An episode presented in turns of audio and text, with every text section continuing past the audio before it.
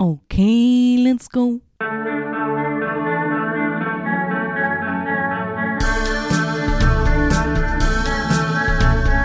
Nicolas Cage podcast. Nicolas Cage podcast. Na na na na. Vond je een film van Nicolas Cage leuk? Dan zou het kunnen dat hij in deze podcast zit. Nicolas Cage podcast. Na na na na. National Treasure. Hallo iedereen en welkom bij National Treasure, de podcast waarin ik, uw host Brandon Calui, iedere keer een film bespreek met Nicolas Cage. Nicolas Cage podcast. Deze keer is mijn gast Lisa de Bijzer. Ze is een levensgenieter en dierenvriend for life. Het laat ze zien door haar kennis over alle dieren in de wereld die ze slim inzet als docent landbouw op het Pito in Stabroek. Het is een zotte madame met de grootste glimlach op haar gezicht die de wereld maar kent. En ik ben zeer blij haar te mogen verwelkomen in deze podcast. Welcome to the Cage Stage, Lisa. Na na na na. National Treasure. Hi, ten eerste. Hi. Hi, Sava. Alles goed. Dat is mooi. Zeg, eh, merci dat je hier wilt zijn. We gaan het vandaag hebben eh, over GeForce. Een Disney-film met hamsters die spionnen zijn. Het zijn cavia's. Zeg cavia's, oké. Hallo. Sava. Ja, Ze gaan het hebben over GeForce, de film met cavia's die spionnen zijn. inderdaad. Ja, mijn eerste vraag aan u is vooral, zijn jij een filmfan? Over het algemeen niet echt, omdat ik verlies nogal snel mijn interesse en dan val ik in slaap. Dus ik kijk liever series, Ja? omdat ik dan zomaar meestal 20 minuten tot 40 minuten een commitment ergens aan heb. Ja. En daarna stop het en kan ik gerust iets anders aan. Terwijl een film is ineens anderhalf uur, twee uur, Drie uur. drie soms. uur. Ja, als je... ehm, Als je Oppenheimer gaat kijken, Ja. dan zit je drie uur. Die heb ik wel gekeken. Die was ook goed. Dat was goed, hè? Ja, ik vond die ook echt wel, wel machtig goed. Eh, ja, ik snap dat wel. Ik, ken ook heel veel mensen die het hebben van... Ik ben blij dat er heel wat dingen nu in reeksen worden uitgebracht. Want ik kan gewoon op eigen pace dingen gaan kijken. Zo, ik heb nog altijd een film op mijn shortlist staan die ik nog altijd niet gezien heb. Dat is The Irishman. Dat is een film van Scorsese op Netflix van drie uur en... Ja, ik, ik zeg heel, eh, iedere zomervakantie... En nu ga ik hem zien, want ik heb tijd. En iedere zomervakantie doe ik dat niet. Ah, nee, want meestal is het zo te goed weer. Totdat je dan zo die ene week in augustus had. Dat is het moment geweest om te bekijken. Ah, ik weet het, ik weet het. Ja, fucking shit. I'm, I'm- I suck. Eh, en als het dan gaat, ja, specifiek over Nicolas Cage, zeg jij iemand die zegt... Ja, ik ben wel een Cage-fan, of hoe zit dat bij jou? Ik ben niet echt een Nicolas Cage fan, maar ik vind wel een goede acteur. Dus als er zo'n film is met Nicolas Cage en dat komt op tv, dan kijk ik er meestal wel naar. Ja. Samen met ons papa, dan omdat ons papa dan meestal die film gewoon wil kijken. Uw vader heeft wel geïntroduceerd tot Ja. het leven van Cage. Inderdaad. En zijn er dan films dat je van zegt... Ah ja, dat weet ik mij goed nog te herinneren dat ik met mijn pa heb gezien. Er was één film waar dat die Kip heette. Waar dat die kip heette. Ja. Oké, ja. Ik weet de naam van de film niet meer, maar dat heb ik wel onthouden van Nicolas Cage. Heel goed, mooi. Fijn. Ja, eh, ik heb u een beetje geduwd in deze. Dat geef ik wel heel eerlijk toe. Omdat eh, ja, wij waren samen ergens aan, aan het rondstrotten. En jij zei, ja, jij goed bezig met, met dieren. En je hebt een voorliefde voor cavia's. Ja. Dat ik zo ging van... En heb jij zin om daar een keer een uur over te babbelen in, mijn- in mijn micro en met Nicolas Cage? En jij zei, heel naïef denk ik, oh ja. En dan heb je de film moeten zien. Maar ik had hem al eens gezien heel lang geleden. Ja? Oh Ja. shit, oké. Want ja, cavia's. Fair. Maar ja, die film is al van 2009, dus Dat is zwaar, ja, je hebt tijd gehad. Ja. ja, ik denk dat ik die toen als klein manneke heb gezien. Mhm. En dan is hij zo wat uit mijn geheugen verdwenen, tot is van... hey, die film met cavia's, met Nicolas Cage. Ah, was dat GeForce? Ah ja, oké, dan bekijk ik die nog wel eens. kijk die nog eens. Ja, nu is het heel makkelijk. Hij staat gewoon op Disney+. Plus. Ja, wel, dat was heel gemakkelijk om te vinden. Ja, het is een van de meest toegankelijke eh, Nicolas Cage films, want er zijn andere pareltjes gedenkt en hoe moet ik hier aan geraken?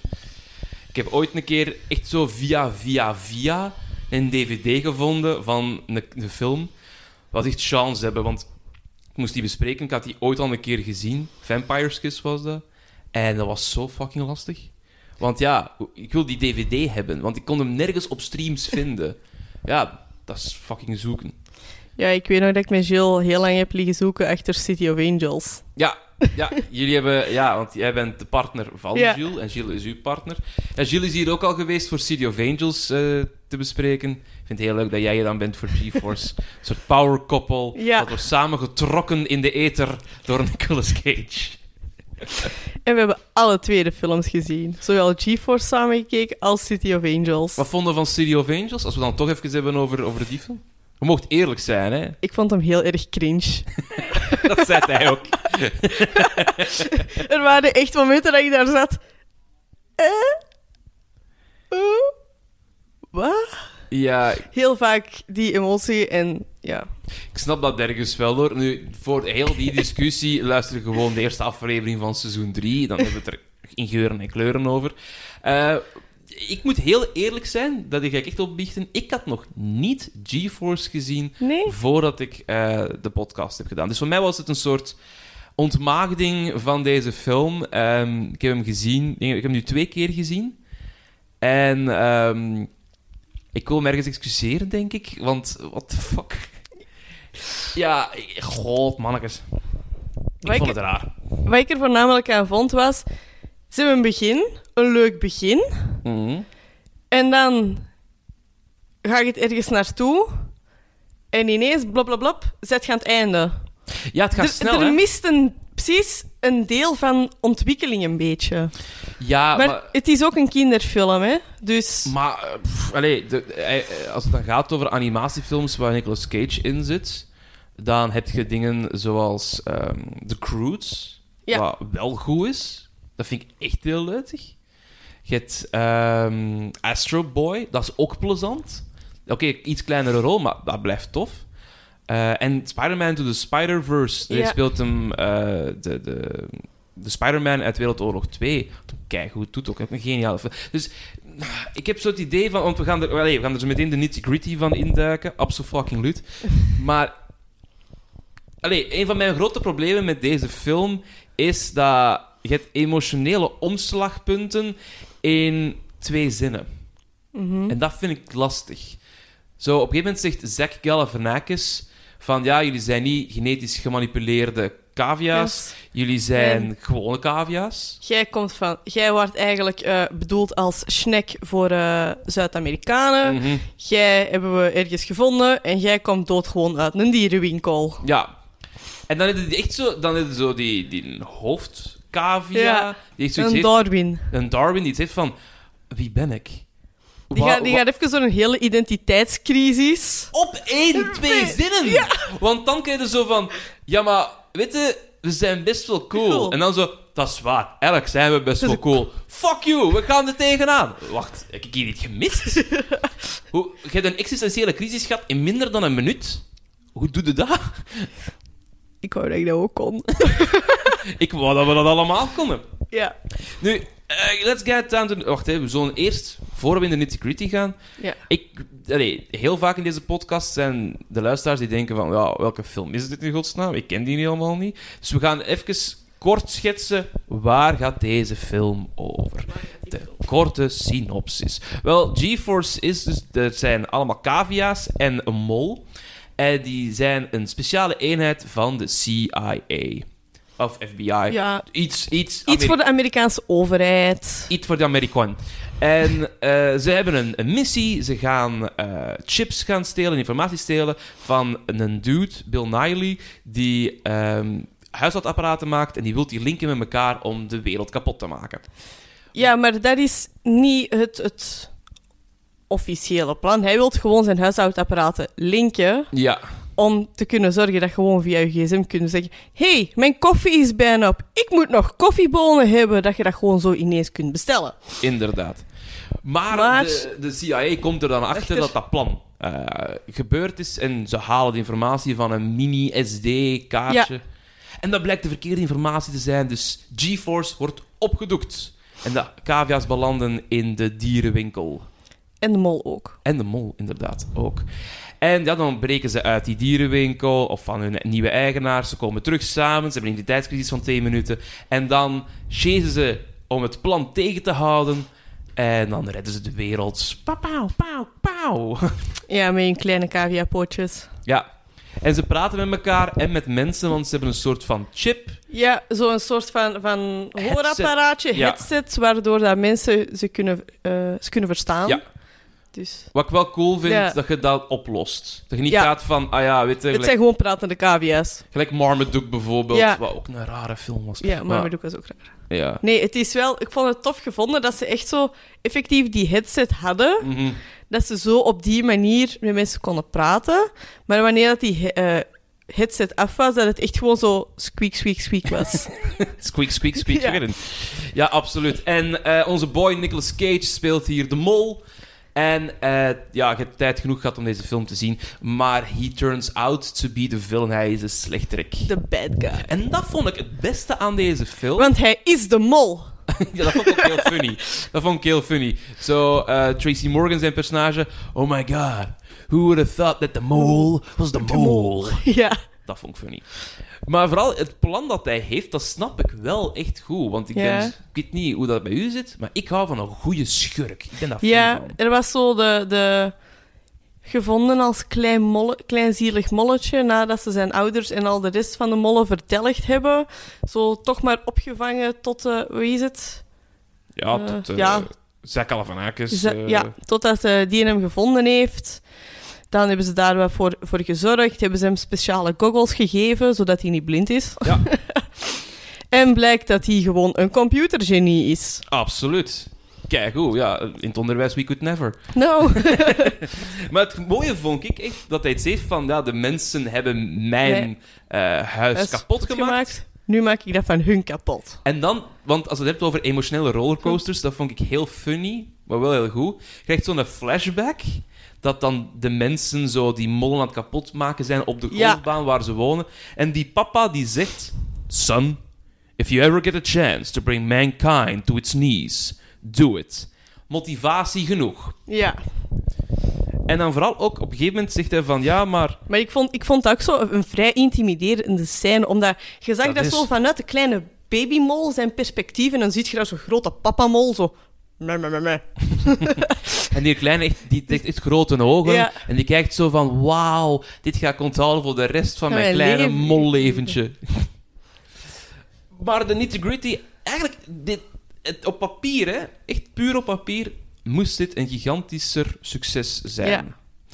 Want eh, op 14 oktober 2008 kwam het nieuws uit dat Hoyt Yeatman, dus de regisseur van deze Ja. film, zijn debuut ging maken. Ja. En die mensen heeft al gewerkt aan verschillende andere films, zoals Con Air en The Rock. Allebei met Jerry Bruckheimer, de producer, en met Nicolas Cage. Dus ik heb iets van, ja, Con Air, The Rock, dat zijn films die echt veel mensen gezien Ja. hebben. Veel Dat mensen- komt hier goed. dat komt hier goed. Dus hij ging GeForce maken. Alright, kijk goed. Dan hebben Cormac en Marianne Wibberley, dat is een koppel. En die hebben elkaar leren kennen in high school. En die zijn getrouwd, die zijn beginnen schrijven. Die zeiden van, ah wel, wij zullen het scenario schrijven. En die hebben scenario's geschreven voor National Treasure 1 en 2. Charlie's Angels 2 Mhm. en Bad Boys 2. Dus niet top of the bill, maar Maar wel oké. wel oké. ja, zo wat cash cows. zo. Ja. Maar hier bij deze film hebben ze dan ergens bij het plot even een heel lang slopje gedaan en dan zoiets gaat, shit, ik weet niet meer waar ik ben geëindigd. Kom, ik schrijf dit wel. Ja, of zo delen van... Oh, het is, meer is voor kleine mannen, hè. Ja. Ja. Scheetmoppen. We vullen de leegte met Ja. scheetmoppen. Eh, en blijkbaar het verhaal zelf, dus van de cavia's die spionnen Ja. zijn, komt van Hoyt Yeatman de vierde.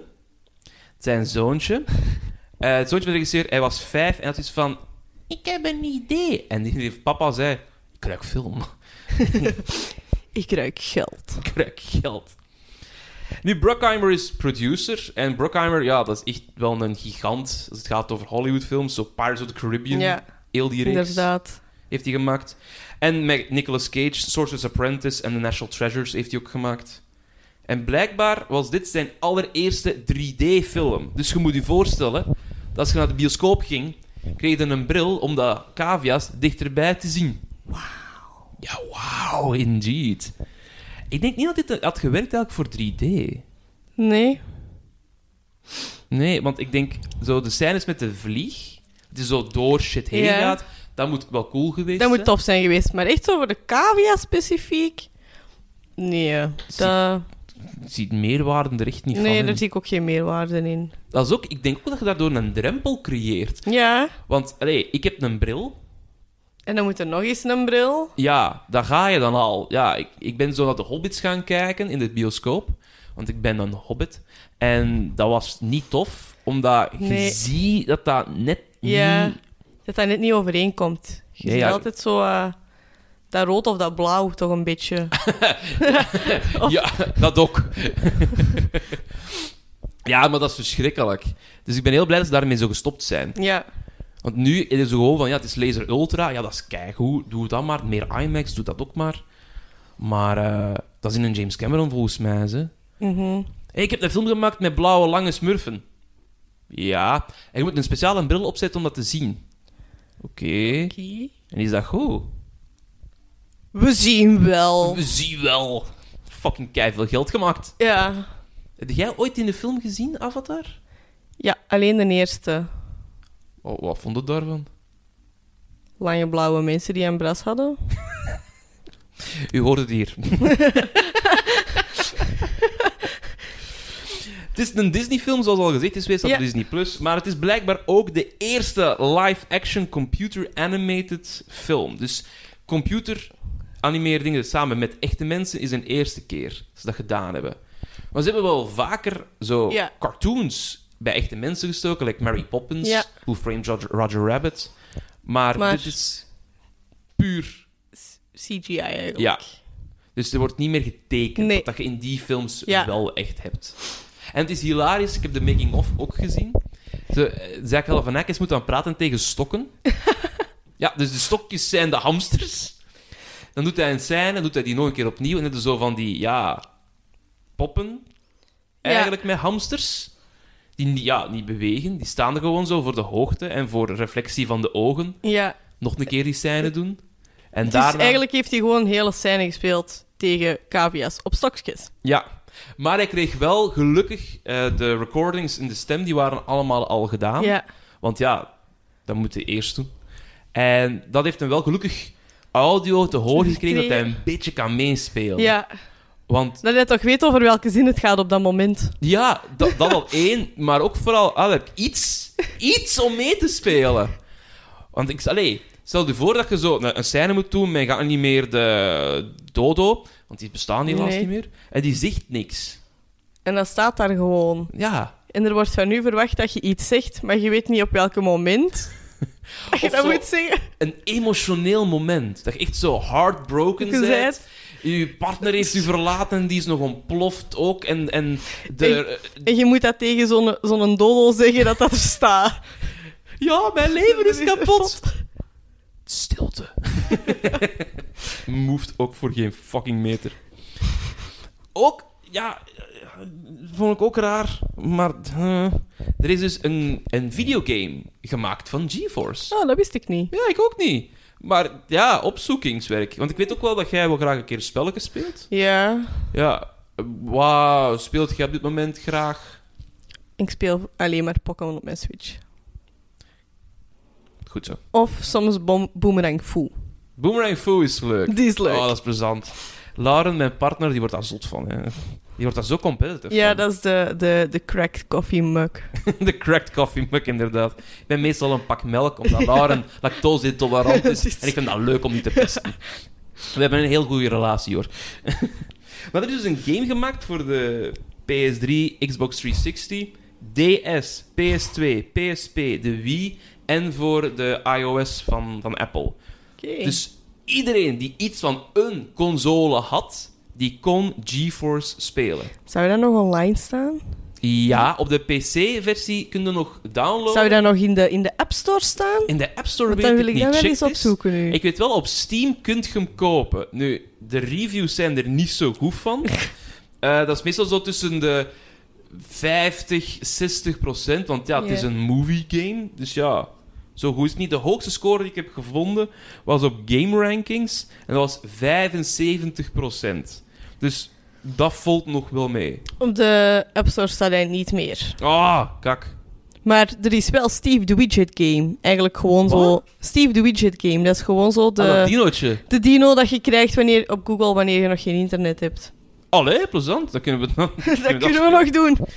Ehm, en het zotte van dit spel ook weer al is dat als je die, dat, dat spel kocht voor de PS3 of voor de Xbox, kreeg je daar een 3D-brilletje bij voor een aantal levels.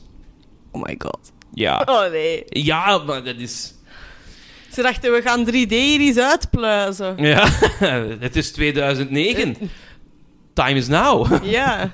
Want ja, wat was het? Volgens eh, Back to the Future zouden we nu met vliegende auto's moeten zitten.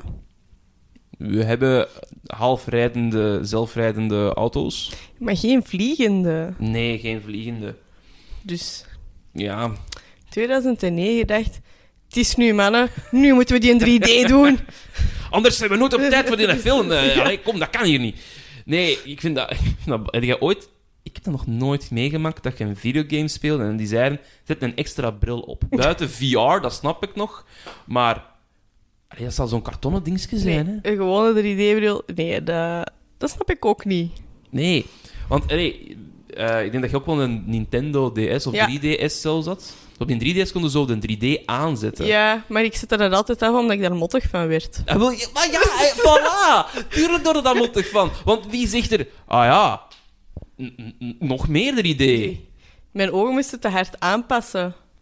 Als die in 3D aanzet, was ze... Ah, Oké, nee, hij gaat af. Oh ja, maar dat is dat. Ik heb zo dat ook gehad. Ik ben dan heel snel naar een 2DS gegaan. Maar vooral als ik dat ding kantelde, dan verandert die 3D. Ja, En dan zitten zo... Het gaat niet, lukt niet, marcheert niet. ja, Ik vind dat zo... Daar word je ziek van. ja, inderdaad. Niet dat er ziek van wordt. Eh, we gaan richting de muziek op ons gemak gaan. En ik heb een scheidhekel gehad aan eh, de soundtrack. Niet aan de soundtrack van de composer, maar aan de popliedjes hierin. Hoe, belangrijk vind jij muziek bij een film of bij een reeks dat je aan het kijken bent? Ehm, ik vind muziek geeft heel veel sfeer Mhm, aan uw reeks, maar ook specifiek aan uw scènes. Absoluut. En ehm, ik moet wel zeggen, ik vond het heel grappig dat ineens de O Fortuna van Carmina Burana erin voorkwam. Ja, dat vond ik een heel grappig moment ook, ja. Ja, maar ik vond ook zo wel ja, een klein beetje zo wat de, de, de nostalgische muziek op het einde. Of wanneer dat ze Mhm. daar zo in hun, hun, hun balmoto zitten. Ja. Zo de, van, eh, van de Black Eyed Peas. Ja, wacht. I got a feeling. I got a feeling and boom boom pow. Ja, ik vond het wel, wel grappig en dat was zo, nostalgisch. En spontaan begin je dat mee te zingen.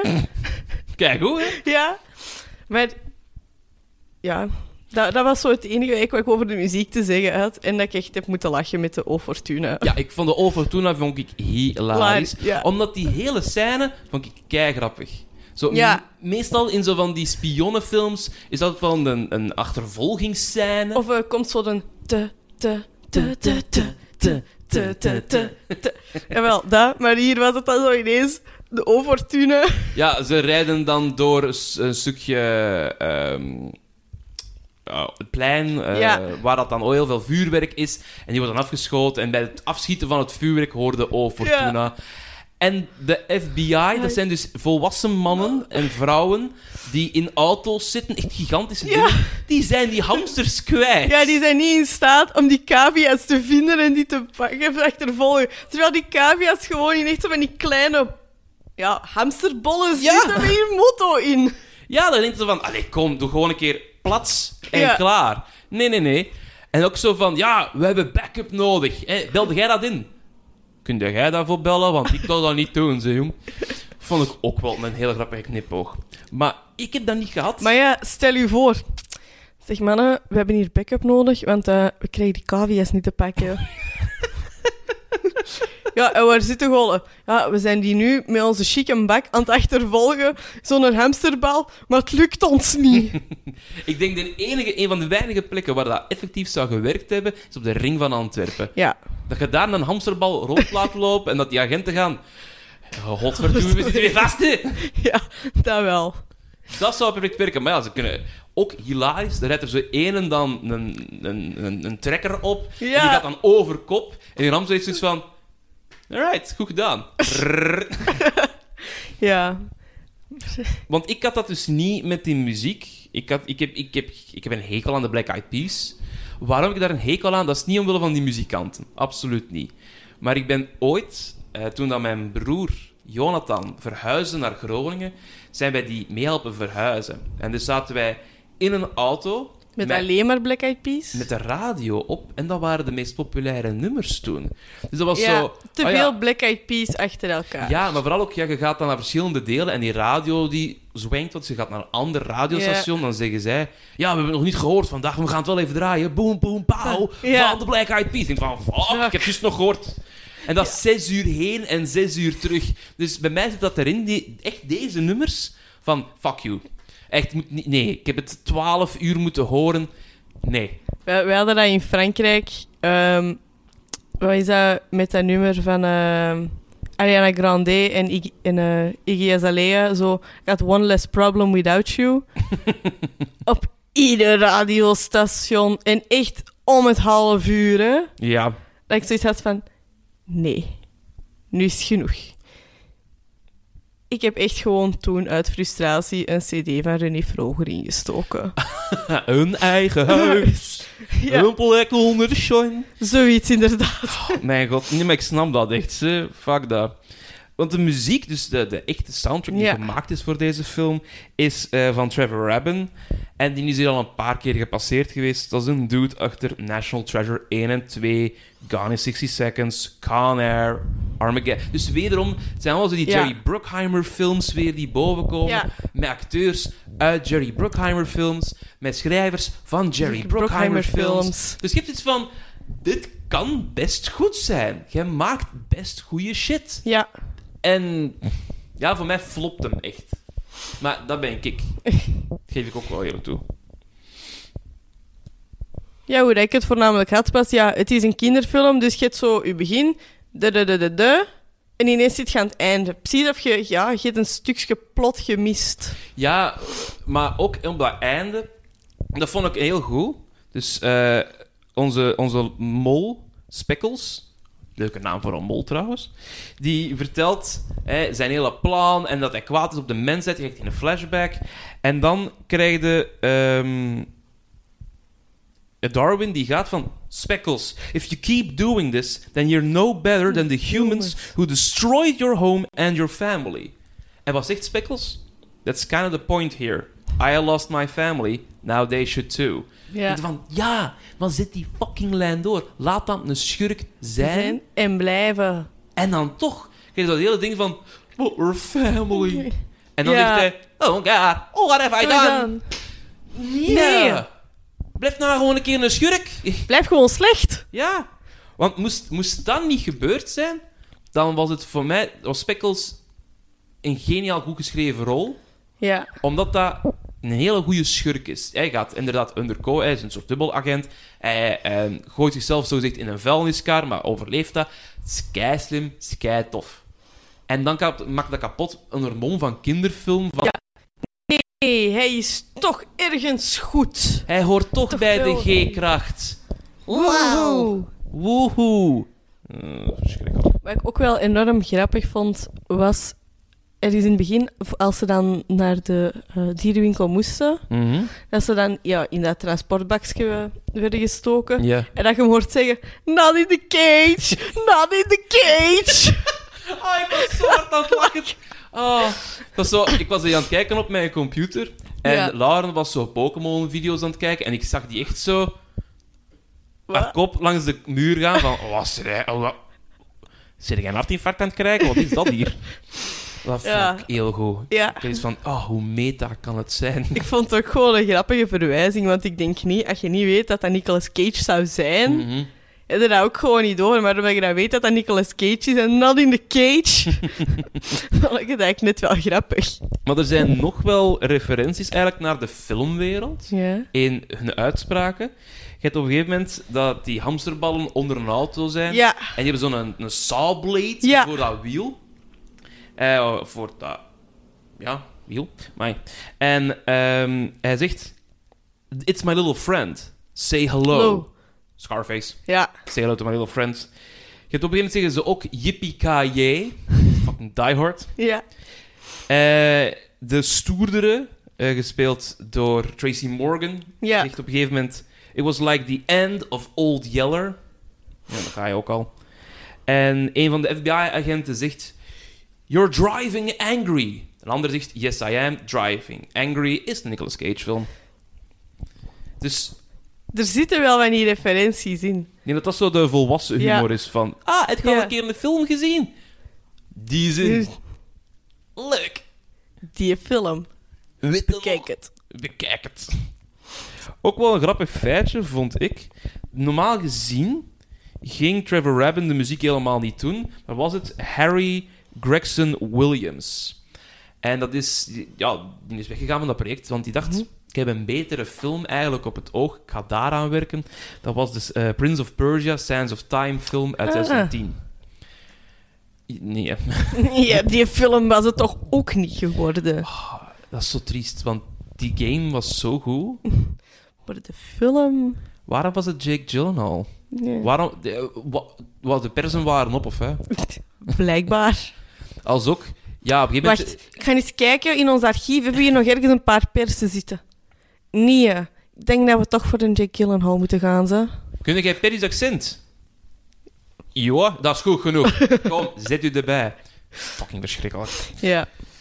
Eh, nu, er zijn heel wat leuke dierenweetjes te vertellen. Ja. Jij hebt er waarschijnlijk ook veel. Ja. Ehm, wil gewoon even eens afgaan met u wat voor soorten dieren dat het eigenlijk zijn. Want het zijn eigenlijk allemaal verschillende soorten cavia's. Ja, dus... ehm, je hebt dan nu vier cavia's.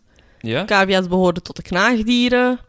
Ehm, het leuke eigenlijk wat ik eraan vond, of waar dat ze wel rekening mee hebben gehouden, is het aantal tenen bij cavia's. Cavia's Oh. hebben aan hun achterpoten maar drie tenen. Dus aan elke voet hebben ze van achter drie tenen en van voor hebben ze er vier. En ik vond het leuk dat ze daar echt wel rekening mee hadden gehouden in de film, dat dat toch een beetje anatomisch correct was. Dat is wel cool, want ik, had, ik was me helemaal niet opgevallen inderdaad, maar eh, wij hebben hier een foto staan. Ja, Dus de mensen op YouTube, die zien misschien een foto. ja, mijn camera is kak. Maar eh, inderdaad, drie tenen en vier ja, vingers mag ik het ja noemen. tenen is toch gewoon Tenen is het ook. Zot eigenlijk. Of ook dat ze echt zo wel effectief, ehm, als ze dan plat liepen, Ja? dat ze echt zo, ja...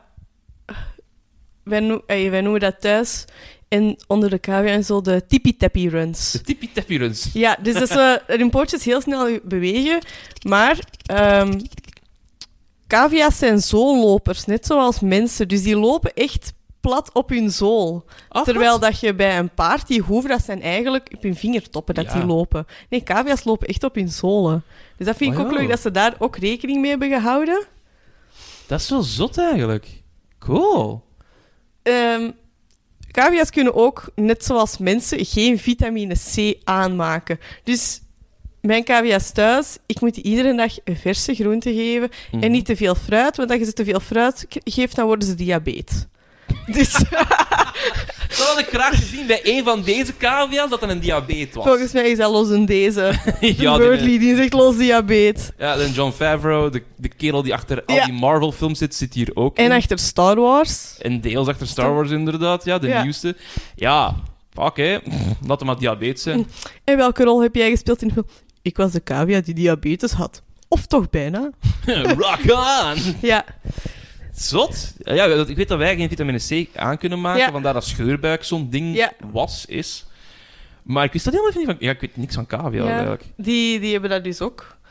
Maar ehm, het grappige was ook... in de dierenwinkel. Mhm.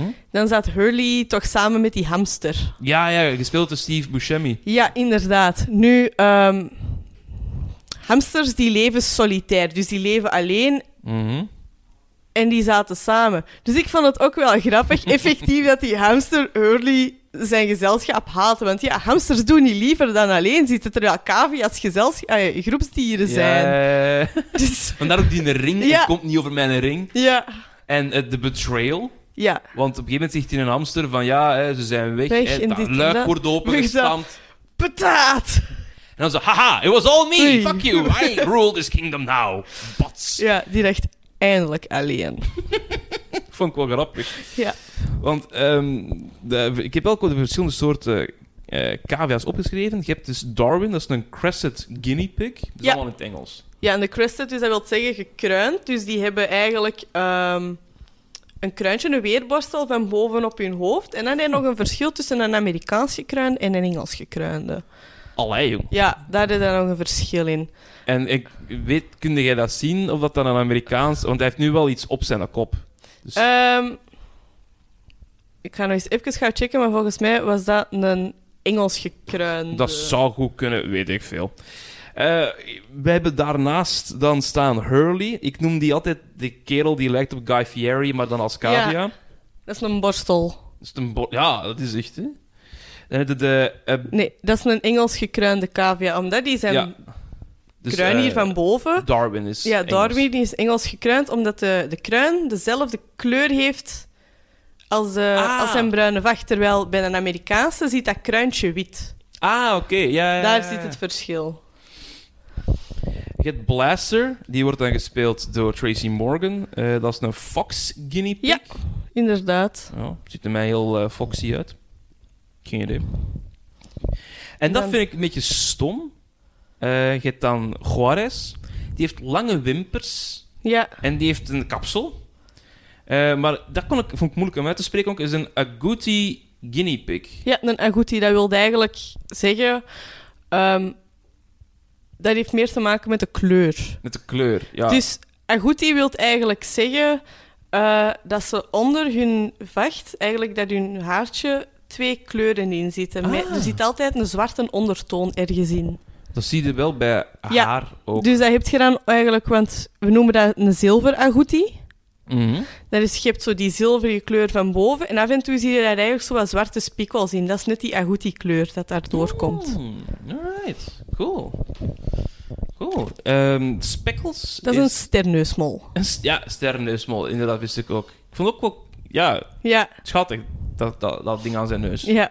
Het, eh, het leuke aan een sterneusmol is dat is het snelst etende dier ter wereld. Die eet zijn, die eet zijn prooi in minder dan een tiende van een seconde op. Wow. Ja. En het is ook een dier dat onder water kan ruiken. Dus die blaast belletjes. Wat? En dan gaat hij met de tentakeltjes van zijn neus daartegen. En dan ruikt hij zijn prooi onder water. What the fuck? Ja. Geniaal beest is met dat. En nog het gekste van al Ja. is als eh, een sterneusmol zijn neus tegen de grond drukt, krijgt hij eigenlijk in zijn hersenen een stervormig beeld van zijn omgeving. Dus die ziet echt, Echt. echt bijna letterlijk door zijn neus. Ja, What the fuck? ja, echt vreemde beesten, maar zo cool. En ze komen ook alleen maar voor in Canada en de Verenigde Staten. Dus hier in. Europa vind je gewoon maar een basic mol. Een basic mole. Ja. Geen sterneusmol. Helaas, dus we moeten naar de States of naar Canada om... ja, eh, om een sterneusmol te vinden. En Mooch is een green bottlefly. Ja, dat is gewoon een vlieg. Ja, weet je, doe niet mogelijk. Gewoon een vlieg. Gewoon een vlieg. Nee, cool. Maar ik vond Mooch nog eigenlijk wel een van de grappige personages. Zo gewoon dat je dat zo hoort, zo... wiep, wiep, wiep, wiep, wiep. Als hij zo toch iets probeert te zeggen. Ja, dat Dus, snap ik. En die heeft dus een stemacteur, hè? ja. Die vlieg doet mij eigenlijk zo'n beetje denken aan... Ik kan hem het best vergelijken met, met, met R2-D2. Hoort hij dan zo wat geluid maken en je weet wat hij bedoelt? Terwijl bij R2-D2 is dat ook zo... Biep, biep, biep. En je weet wat hij bedoelt, naar lang het antwoord daarop. That is not a good plan, R2-D2. You just stay here. Don't be rude. Oké. Maar de stemacteur van, van, de, van de vlieg, die gewoon zo Ja. doet, is D. Bradley Baker. En die heeft Waddles onder andere gedaan in Gravity Falls. En een paar stemmen in The Croods, Family Tree, de reeks. Dus ja, die doet Ja. wel graag animal sounds. Blijkbaar. Ja, vind ik ook heel raar. Nu, eh, het, een van de hoekstenen van deze film is dat de CIA al langer testen doet om, di- om dieren te gebruiken voor Ja. spionage. En dat is ook echt zo. Er zijn ook echt Ja. stories van dieren die worden ingezet. Jij knikt al van, je weet al een, eh, een story? Of Heb je nou nog nooit gehoord over die, eh, die beluga? Die... een beluga? Nee, ik weet Ja, niet dat is een een, beluga. ehm, er is een, een beluga, dat is een soort dolfijn, die dat getraind zou zijn door de Russen om te spioneren. Maar die komt dus in een haven aan en die zwemt daar wel rond, zo Ja. en ook op de plekken waar dat duikboten zijn. Die had dus effectief een halsband aan toen dat ze die vonden. Die is heel hard gericht op mensen. No way. Ja, Zot. De fucking Russen. gekke Russen. Want een van de coolste verhalen dat ik ken van dieren die getraind zijn voor spionage, Ja? is Operation Acoustic Kitty uit de jaren 60. Heb je daar ooit al van gehoord? Nee. Ik hou van dit verhaal, ik vind dat een fantastisch verhaal. Dus het is de jaren 60, Koude Oorlog, volop in gang. Wat zeggen die Amerikanen? Ja, we hebben al honden gehad, eh, we hebben al andere beesten gehad. Maar wat als ze nu een kat trainen om naar een target te gaan, daar te zitten en dan kan die luisteren? Dus wat hebben ze gedaan? Ze hebben een kat gepakt en ze hebben dat beest eigenlijk best wel gemarteld. Ja, het is, het is geen... Dat is Het is, het is geen positieve training. Nee, ze hebben daar een microfoon in dat oor gestoken, Oh. een eh, antenne in de longen, Oef. een transmitter in de base of the skull, dus echt aan het ondereinde van de schedel. Ze, ze dachten echt, als we het dan toch gaan doen, gaan we ineens zorgen dat ze het niet kunnen zien. Voilà, en dan nog een antenne in de staart. Oh. Dus de staart was eigenlijk de ontvanger, die stuurde dat door ter bevestiging naar de longen. Ja. Dan de transmitter in de schedel verstuurde dat, en de microfoon zat dan in het oor om alles op te vangen. Oh. Dat beest hebben ze getraind echt jarenlang met het idee van eh, we gaan die binnentrainen, eh zorgen dat hij van punt A naar punt B gaat, eten geven, dat hij dat kan doen. En dus na lang trainen, Mhm. zeiden de, de, CIA van oké, ja, ga naar daar, die kat, hup, ging naartoe, ging daar rustig zitten en die kon dat perfect ontvangen. Dan zeiden ze, alright, we hebben dat binnen getest, nu moeten we dat buiten testen. Wat denkt jij dat er gebeurd is? De kat is gaan lopen. Mm, Bijna, bijna. De kat hebben ze gezet aan één kant van de straat. Ze hebben gezegd, oké, op eh, in dat park zitten twee mensen op een bankje, gaat daar naartoe. Die kat zegt, ça va? Die begint naar naartoe te lopen, gaat straat over. Oh.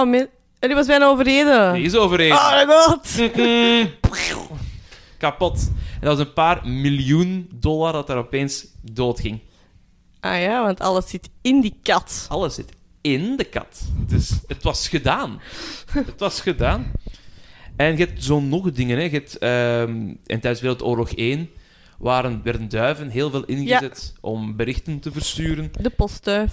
Eh, ja, maar ook de spionduif. Zo microchips mee in pootjes steken. En, allee, dat is misschien wat te advanced voor Wereldoorlog 1. Maar zo papieren microchips Chips. erin steken. En ehm, ze hebben met haviken ook shit gedaan. ja. Eh, maar ook nog een coole dat ik vind, is de Dead Drop Rat uit de Koude Oorlog weer. Ja, de Koude Oorlog is ook het tijdperk van we gaan crazy shit doen. Er zijn Ja. eh, testen ook geweest met LSD op soldaten. Wat dat, ach, je die, moet die beelden echt een keer vinden. Dat is kei grappig. Ze hebben twee, twee ideeën gehad. Oftewel geven wij onze soldaten LSD en we kijken wat we gaan doen, of we geven het aan de vijand. Oh, we zullen testen op onze mannen. Dus die droppen LSD op een bataljon. Ja. Ja, die zijn niet meer gevechtsklaar, hè. Die zijn aan het gaan van, wow, kleurtjes. En wat is met dat? En waarom ligt de Patrick op de Shapes grond? and colors. Shapes and colors. En de Dead Drop Rat is misschien de meest low-tech eh spionnengear ooit. Wat hadden ze gedaan? Ze hadden een rat. Die hebben ze uitgehold, helemaal. Alles eruit. En daar hebben ze zakjes in gemaakt. Eeuw. Ja, en het idee was dat er een spion was. En die had dan informatie in die rat gestoken en die liet die ergens vallen. En die stuurde de coördinaten door van daar ligt... Die rat ligt daar. Ja. En dan iemand anders pakte dat op, friemelde in die rat. Hoe? En haal- ja, maar dat is het dus, hè. Ze haalden dat er dan uit en iedereen zei... "Huh." Want niemand wou dat ding aanraken. Dus die hebben die vrij snel de vuilbak ingekieperd. Ook weer eh, ja, wat geld weggesmeten. Het is echt zo goor als je maar kunt bedenken, eigenlijk. Eh, ook een toffe vind ik, de eerste drone die ooit gemaakt is... Bird. Nee, libellen. Oh. Ja, ze hadden een, eh, een onbemande drone, vermomd als libelle, gemaakt. eh, eh, nou, een horlogemaker had dat gemaakt. Het idee van dat moet allemaal heel klein zijn en fijn zijn. En dat is zeer goed getest geweest van, oké, ja, dat kan opstijgen, vliegen, landen en dat kan dan informatie uitgehaald worden. Beetje zoals Mooch. Beetje zoals Mooch, inderdaad. Wat was het probleem? Ze hebben die terug naar buiten gestuurd en is weggewaaid in de wind. die kon niet tegen wind. Ja. Dus dat is zo van, oké, we gaan hem... Waar is hem? Dat weten wij ook niet. Fuck. Inderdaad. Verdorie, mijn libel. En niet het magazine deze keer. Nee. Ik ben geen fan van Libel om te lezen. Sorry, niet. Libel, maar doe andere dingen. Ja. Doe, try harder, vooral dat. Maak het minder cringe. Maak, maak het minder City of Angels cringe. Ja. Eh vraagje ook weer voor u. Ehm, als jij naar een film gaat kijken, in de bioscoop, of zegt, we pakken Netflix, zijt jij iemand die eh, reviews leest? Nee. Waarom niet? Omdat ik anders al te hoge verwachtingen krijg van een film. Te hoge verwachtingen. Ja, ik ik heb, als ik reviews lees en die zijn goed, Mhm. dan leg ik de lat voor die film eigenlijk te hoog. Ja. En als ik die dan kijk en het voldeed dan niet aan mijn verwachtingen, om het zo te zeggen, of aan de verwachting dat er van gecreëerd werd, was dat... Nee. Nee. En ik vind mij het verschrikkelijkste voor iets van een kunstvorm te zeggen. Ja. Dus ik kijk geen reviews. Mhm. Dus ik ga gewoon naar die film toe. En soms gebeurt het dan wel eens dat ik de film nog oké vond of tof vond. Mhm. Maar dat iemand anders die dan bijvoorbeeld weer kei slecht vond. Ja. En dat vind ik ook wel heel fijn. Dat je Ja. gaat van... Ik laat me daar niet door beïnvloeden en ik heb mijn eigen smaak. Ja, Punt. ik had dat heel hard met, met, met Oppenheimer, toen dat die net uitkwam. Wij Ja. waren dan op vakantie. En dan waren ze op de radio in... eh waren ze daar op de radio over bezig. Oh, en het gaat daarover. En als ik de film zoveel sterren op vijf zou moeten geven... En dan Mhm. zit ik daar zo... La la la la la la ik wil het niet horen. ik moet hem nog gaan zien. Ja, maar dat vermijd ik ook. Zeker als ik er naar moet gaan kijken. Ja, want je had dan zo op die moment de Barbenheimer dat uitkwam. Ja. En, op de, en ik ben nog steeds eh, Barbie niet gaan zien. Maar ik heb al dan zo gehoord van... Nee, oh, die was keigoed. Echt super tof. Dit en dat. En de andere zei zo... Ik vond hem wel oké. En iemand Mhm. anders die zei zo van... Nee. Ja, ik vind... Dus- Barbie is leuk. Ik ga dat zeggen. Ik heb echt is- rot geamuseerd. Het is gewoon leuk. Ja. Denk ik wel, dus. Ja, Als ik de film ga zien, dan denk ik dat die gewoon ook leuk gaat zijn. Ik denk dat Barbie wel een belangrijke film kan zijn. Ja. Later. Als Later. ze zeggen van, ah ja, hè, dat heeft iets gekickstart. Maar ik vond hem vooral heel, heel leuk. Ik heb mij rot geamuseerd. Dat is ook een film, vind ik, van, ziet dat in de bioscoop, pakt gewoon mensen Ja. mee. Dat is gezellig. Oh, maar, hey, moet je die op groot scherm zien? Misschien niet. Maar omdat het juist leeft bij Ja. heel veel mensen, daarom moet je hem in de bioscoop gaan zien. Omdat... Allee, ik ga niks spoilen, maar op een gegeven moment was Lauren even aan het, aan het huilen. En het meisje naast Lauren was ook aan het huilen. En die hebben zakdoekjes uitgedeeld. en ik stond elkaar even van. En daarom, daarom Barbie in de bioscoop. ik als, als man zit daar van. Ah, bewegende beelden. Maar nee, ik heb mij ook echt goed gehad. Ze daar hey, Margot Robbie! Ik ken die van The Wolf of Wall Street.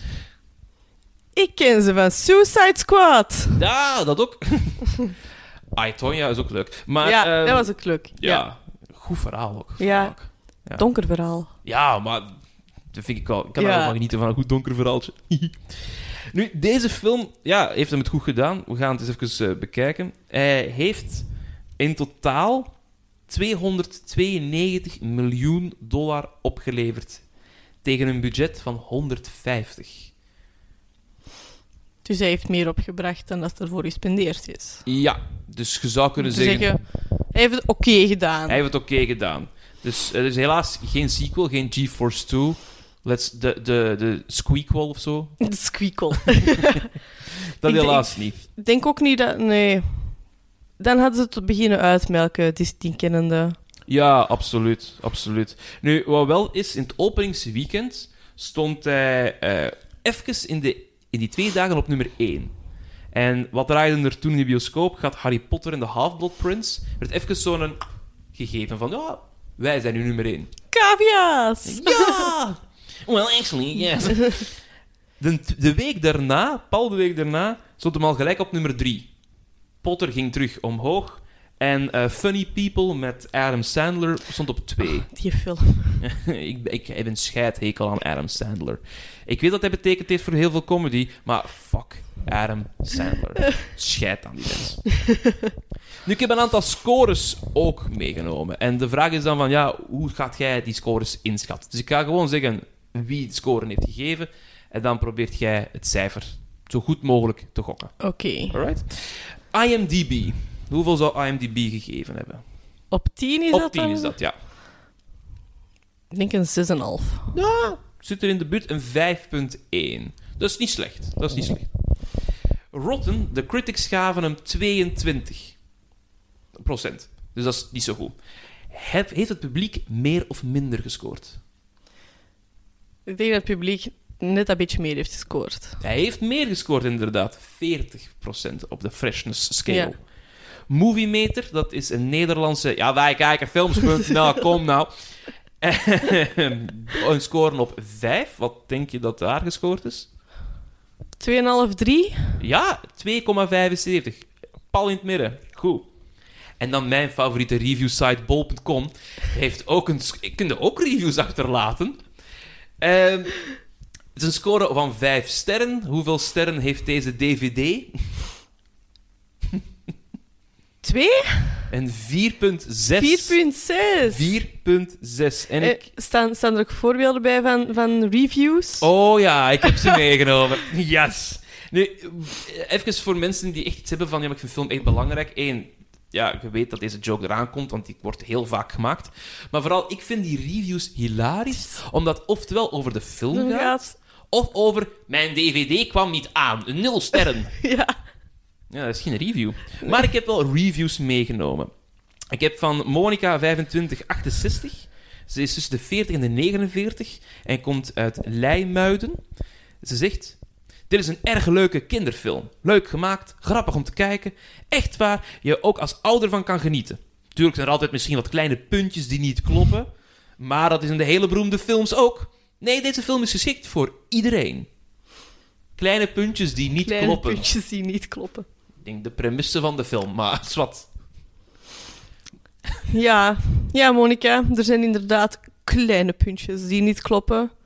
Maar oké, zoals Blaster dat een geweer draagt. Hij kan auto rijden. Hij kan autorijden. Blij, een, een cavia kan al... Ja, waarom niet, hè? Het feit dat er een mol met betere software dingen kan platleggen Ja. en wireless kan downloaden Loaden. In 2008, hè? Ja. 2009, hè? Wat? Dat gaat nu makkelijk. Maar die mol was goed, hè? Die mol was heel goed. Zij gaf het een 4 op 5. Dan hebben we een 5 out of 5 score van Hendrix 82. Hij is tussen de 20 en 29 jaar en komt uit Lelystad. Ik wou juist zeggen, het is nog niet Jill Hendricks. Nee, helaas. Nee. Eh, pakkend verhaal, al was als een plus. Mijn zoontje is helemaal gek op deze film. Hij kijkt hem soms wel drie keer per dag. Auw. Ik denk dat uw kleine een probleem heeft. En anders ontwikkelt hij er nu wel één. ja. Je ziet je zo naar cavia's toe gaan. Hallo, praat tegen mij. Squeak. Ja, en dat is eigenlijk, ze squeaken dan eigenlijk nog meestal alleen als ze met elkaar communiceren Mhm. of wanneer ze de ijskast horen opengaan. Mijn cavia's thuis. Wanneer die de ijskast horen opengaan of wanneer dat ik of ons mama iets aan het snijden ben op een, op een, eh, op een snijplankje, zegt zo... Squeak! En van alle drie, hè. Squeak! Beetje gelijk de muis in deze film die zo synchroon altijd gaan Ja. van poep in his hand, poep in his hand. Zoiets. En ik heb ook nog een review, een laatste van bol.com. Een 5 op 5 van An- Angel Lover. 60, 69 jaar, komt uit België. Goed geacteerd. Mooi gefilmd. Ongeloofwaardig plot. Oké. Hele goede film, maar niet voor kleinere kindjes. Meer voor rond de 8 jaar en ouder. Soms wel wat over, maar toch wel leuke film. Dat vind ik oké. De bomma heeft iets gezegd. Ça va, hè. De bomma heeft ook eens niet meegekeken. Zullen we een keer in een film zien met Ja. de cavia? Zeg ik. Oh, dat vind ik nou toch wel erover. Ah, oh, Fortuna. Denk ik nog geweten op grammofoonplaat. Ja. Nu, ehm, er is één reviewer die ik meestal wil meepakken in deze podcast. Dat is Roger Ebert. Dat is de man die over bijna elke Nicolas Cage film iets geschreven heeft. Helaas al overleden. Schreef voor de Chicago Sun-Times. Hij gaf het een 2,5 sterren. En hij zei... It's a pleasant, inoffensive, 3D animated farce. Ja, Ja, in één zin wel duidelijk, toch? dat is waar. Hij heeft twee awards gewonnen, deze film. Oh. Ja, absoluut. Hij heeft de American Society of Composers, Authors and Publishers eh, Award gewonnen voor Top Box Office Films. Voor de muziek van Trevor Rabin. Dus Ja. mooie muziek, jongen. Hij is populair. Goed gedaan. Voilà. Hier is uw award. Zet maar erbij. En dan voor de Visual Effects Society in de categorie Outstanding Animated Character in a Live-Action Feature Motion Picture. Werd hij genomineerd, maar helaas niet gewonnen. Ah. Helaas geen Oscar. Het had, zou raar geweest zijn moest die film een Oscar hebben gehad en bijvoorbeeld Leonardo DiCaprio nog steeds niet. Dat zou hilarisch geweest zijn. Dat zou echt hilarisch geweest zijn. And the Oscar for Best Animated Feature goes to G-Force. This is the second nomination. nu, ehm, ik wil het nu ook even kort hebben natuurlijk over Nicolas Cage zelf. Ja. Want hij wordt wel wat belachelijk gemaakt omwille van zijn stemkeuze. Hij spreekt heel wat nasaal Ja. uit zijn neus. Ehm, ik vond dat best wel kloppen bij een mol. Ik vond het grappig, zeker omdat het een ster-neusmol is. Jawel, ja, voilà. Dat vond ik wel heel funny. En als je beelden ziet van hem, hij zit alleen in een booth en hij echt aan het Ja. zoeken en aan het wegen en aan het swalpen. Vind ik heel tof. Want hij had wel al een keer eh, voice acting gedaan. Ja. Hij had voor die Ant Bully ook al een stem ingestoken. Maar ik denk niet dat zijn personage tot zijn recht zou gekomen zijn als hij zijn gewone stem gebruikt zou hebben. Nee, het zou niet gewerkt hebben. Nee. Want dat is bij de anderen wel. Dat vind ik dat hij echt gewoon een Ja. gewone stem doen. Maar hij kapte nog een keer... Ja, gaat dieper, hè. Ja. Dat vind ik wel heel goed. Dat past ook meer bij dat molletje. Ja, het is dat. Dat molletje is klein. Hij is ook soms de butt of the joke. Eh, je hebt op een gegeven moment een eh, citaat. Citaat, ook wel grappig. Dat hij gaat van... ehm, ja, eh, ik zit met een worm. Ah ja, maar ik ben een mol. Ik ben goed met wormen. Ja. denk ik van... Ja, maar... Ik geloof echt dat jij een mol bent. Jij doet dat goed. Ik zie die daar gewoon... Ik beeld me nu in dat hij daar zo in die boot zit, in een mollenpak. en in plaats van dat hij dan een worm eet, zo een gummiwormpje slurpt. Wel, maar in voice acting, want ik heb dat ook al een paar keer gedaan. Dat is nooit iets uitgekomen, want ik doe audities, maar ze willen mij niet, dat is oké. Maar dan eh, had ik een, een, dub dat ik moest doen en dan werd er gedronken. Zeiden ze van, ja, jij water bij? Ik zeg, ja, ja, wel. Drink gewoon wat water, effectief. Dat is zo van de... Ja, inderdaad, Sophie, ik vind ook dat er... Ja, ja, dat het zo is. Dat is heel goor, ik weet het, Ja. maar ehm, only for you, listeners. en eh, het stemmetje dat hij doet lijkt wel op het stemmetje uit Peggy Sue Got Married. Daar Ja. speelt hij zo aan een, een slungel. Ehm, leuk gesprek gehad met Sven de Ridder over Peggy Sue Got Married. En dan zit hij ook wel een beetje meer in die nasale, want he, he's just young. He wants to do shit. Hij zingt daarin, dat is hilarisch. Ik had ook heel graag het eh, Speckles horen zingen, hoor. Ja, dat je zo ineens zo een flashback krijgt. Dat hij er begint te zingen. Ja. Dat Ja. hij zo, als hij zijn evil plan aan Ja. het bekokstoven is, dat je Vernis- dan opeens zo, weet ik veel, I can see you walking around. Hilarisch lijkt me dat. Eh, we hebben ook nog voor Marcy, dus dat is eh, de vrouwelijke cavia, zijn er heel veel andere stemactrices geweest die het misschien geweest waren. Namelijk Emily Mortimer, die Mhm. misschien kent van The Newsroom. Kijk hoor. Judy Greer, comedic actor, die in Adaptation zit. Eh, Rodrigo Banquels, sorry, eh, ken ik niet zo goed. Ik ook niet. Christina Applegate, Ah, Married with Children. En Fergie. Fergie. Fergie ging misschien wel cavia zijn. De Fergie cavia. Fergie. Ja, Fergie, waarom niet? Dan had... Oh my god. Dan had er op een gegeven moment, in plaats van dat hij zo de... Als Fergie echt wel de stem van Juarez had geweest, Mhm. had dat echt wel zo...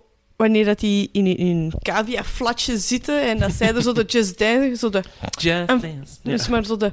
I'm Fergalicious. My body's super vicious, Fergalicious. Absoluut. En, ik, en dan nog de unreleased Squeak edition. Het is alleen maar squeak, squeak, squeak. Squeak, squeak, squeak.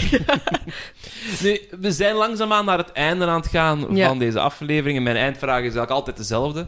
We zijn op zoek of dat Nicolas Cage een national treasure is. Of dat dat een goede acteur is. Jij hebt GeForce nu gezien. We hebben hem samen uitvoerig besproken. De vraag is... Wat is uw mening over Nicolas Cage na het zien van GeForce? dat hij Speckles echt wel een, een karakter heeft gegeven. Dat het niet gewoon een mol is, maar echt wel de mol is. dat hij door, door effectief dat, dat nasale stem, dat er dan zo goed bij past, dat dat, ja, waardoor het plaatje klopte van die mol, van dat, van dat personage. Ja, Dus ik vind hem in deze film wel een national treasure. keigoed. Lisa, dankjewel om hier te zijn. Graag gedaan. Dit was het voor deze keer. Ik bedank graag Jeff Jacobs en Naomi van Damme voor de intro, Megan Kremers voor het artwork en u om te luisteren.